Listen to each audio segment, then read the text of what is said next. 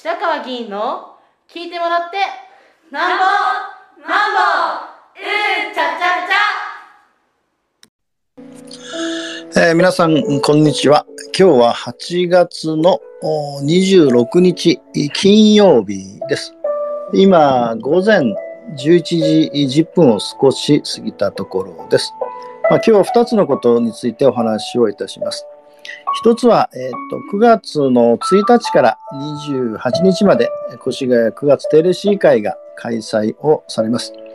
え、昨日8月の25日木曜日でしたが、午後1時から議員会が開催され、えー、市長提出議案の32名全員の議員に対する議案の配布が行われ、各議案について、市長提出議案について、説明が行われました。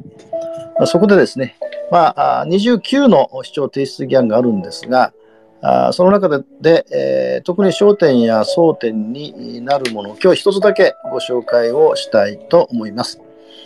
えー、っと、越谷市立小中一貫校整備 PFY 事業に関わる特定事業契約の締結についてということです。えー、っとですね、えー、これ前から話しておりますが、蒲生地区を中心としてですね、小中一貫校、一貫教育を進めるために、まあ、小中一貫校を作っていくと。まあ、同じ学校の敷地内に小学校1年生と中学校3年生と一緒に学んでいくということになって、その箇所ですが、3つの学園を、まあ、これから作っていくと。で、箇所は蒲生学園というのと、箇所川焼学園というのと、えー、その2つ、まあ、3つのうち2つですが、その建設です。えー、っと、1つは蒲生学園の、まあ、校舎ですね。えー、校舎、これあの、運動施設とか学童保育室は除きますが、この校舎がまず大きくて、一つですね。それから二つ目は今言ったあ運動施設ですね。えー、屋内運動所、まあ、中学校の屋内運動所。それから柔道剣道場、プール。それから三つ目は、あの、学童保育室。えー、それから、まあ、野外付帯施設、まあ、ゴミ置き場とか倉庫とかですね、駐輪場とか、という作るのが、まあ、一つの大きな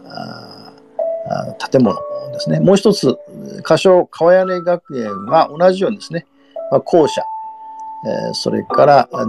運動施設、まあ、住建道場を作るんですが、それから屋外付帯施設で、えー、野外倉庫ということなんですが、えー、で、この建設のあの入札を行って、えー、中野屋グループっていうところと三菱ホールディングキャピタルグループというこの2つの、まあ、大きなグループが入札に参加をして、えー、結果としてですね、えー、中野屋グループが、まあ、落札をしたと。で、落札をしたので、えこの契約の議案ですね。契約の議案。契約の議案、議会で議決しないと、まあ、契約そのものは最終的に、えー、成立しませんのでで、その契約金額がなんとですね、142億1946万3970円。つまり約140億。140億の、まあ、税金を投入するとなって、え、ー、と、令和あ8年の、まあ、4月にですね、まあ、開校予定ということにはなっているんですが、うんまああのこのこういう大きなものが、まあ、グループを作るということとそれからまああの入札のその金額の低い安いということだけで、えー、決め決めずに、まあ、いろんなその指標、まあ、例えば地域の地元業者との関連があるかとか災害時にはあどういう連携をするかとかいう、まあ、いわゆるたくさんの指標があって、えー、しかもその選定審査委員会というのを、まあ、業者とは別に作って、まあ、そこが、2つのグループから出されたものの、まあ、いわば設計書を見ながら、あるいはプレゼンテーションを聞きながら判断をすると。で、点数をずっとつけていくと。で、結果としてですね、中野屋グループっていうのが500.45点。で、えー、三菱ホールディングキャピタルグループが474.11ということで、えー、その500点を取った中野屋グループというところが落札をしたということにはなっています。で、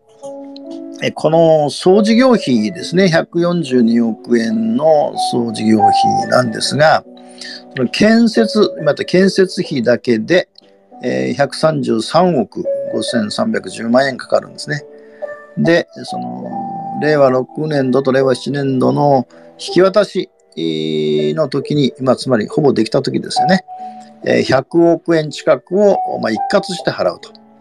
でその100億円の原資はどこにあるかというと、えー、国交補助金で24億円、えー、記載、まあ、借金ですね、えー、72億円。これはまあ、えー、令和32年度まで、えー、ですから、まあ、あ少なくともあと30年近く、まあ、分割で払っていくわけですね。それで一般財源が3億円ということになってまして、えー、でなおかつですね、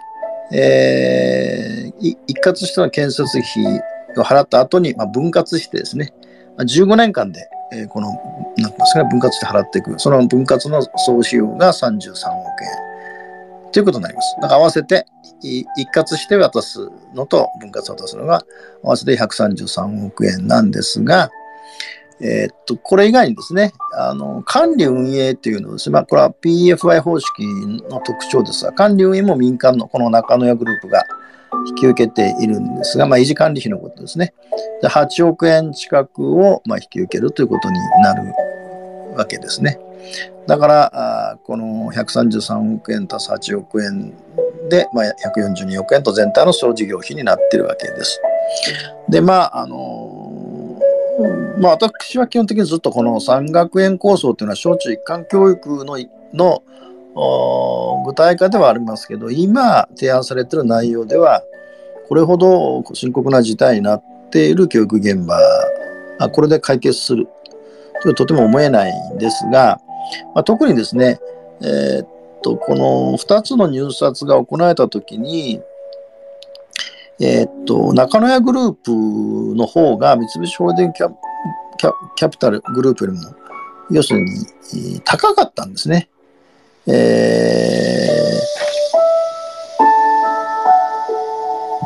えっと、まあ、約2億4000万円近く高かった。で、高いところが、その500点を取って、えー、落札をしたってことがあって、まあ、先ほど申し上げた通り、あの点数でずっとつけていくので、まあ、仮にその高いか安いかで、えー、やればもちろん安い方に落ちるんですが、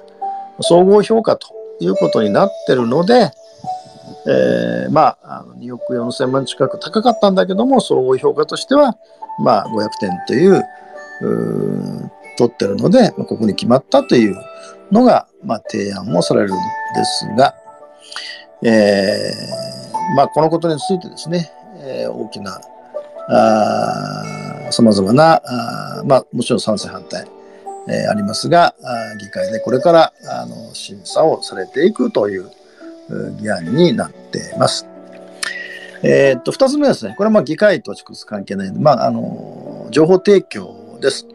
えー、っと、新潟川の河川改修事業に伴う工事の着手です。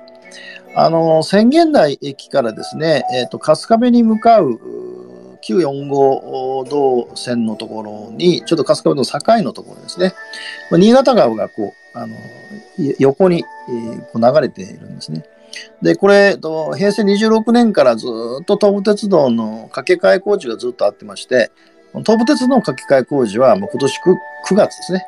もうちょっとです。9月で、工事が完了するんですが、で引き続きですね、えー、新潟川の改修を進めるということで、えー、っと、11月、今年の11月からですね、えー、来、令和9年の3月31日ですが、まあ、えー、っと、やっぱり5年間ぐらいかかるんですがね。で、この、えー、新潟川とその越谷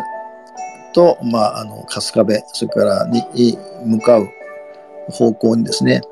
えー、っと大枝人道橋というのが、まああのえー、っと春日部に向かって宣言台から向かった右手の方にあります。それから左手の方にですね F4 や94号線、えーえー、掛け替え工事、えー、ということで、えっとですね、その人道橋っていうのがあるんですけども、この人道橋がですね、今言ったように、えー、っと、掛け替えをしますので、えー、工事がですね、えー、当然行われるので、その工事間中は使えないということに、えー、なります。えー、で、えー、その使えないんで、あの下流側にですね、えっと、要するに仮橋、仮橋を設置して、えー、やるので、えー、まあ、いつから都合止め具体的になるかっていうのはこれから決めていくんですけどもあのやるっていうのともう一つですね指導の橋ですね。F494 号橋というのがあってでこれも同じようにですねえー、っとなんて言いますかね使用できなくなるので仮の橋を、えー、作ってで、えーまあ、そこを取っていただくようにして、まあ、いつ頃からやるかっていうのは同じように、えー、具体的になったらお知らせをするということなんですが、まあ、事前に、えー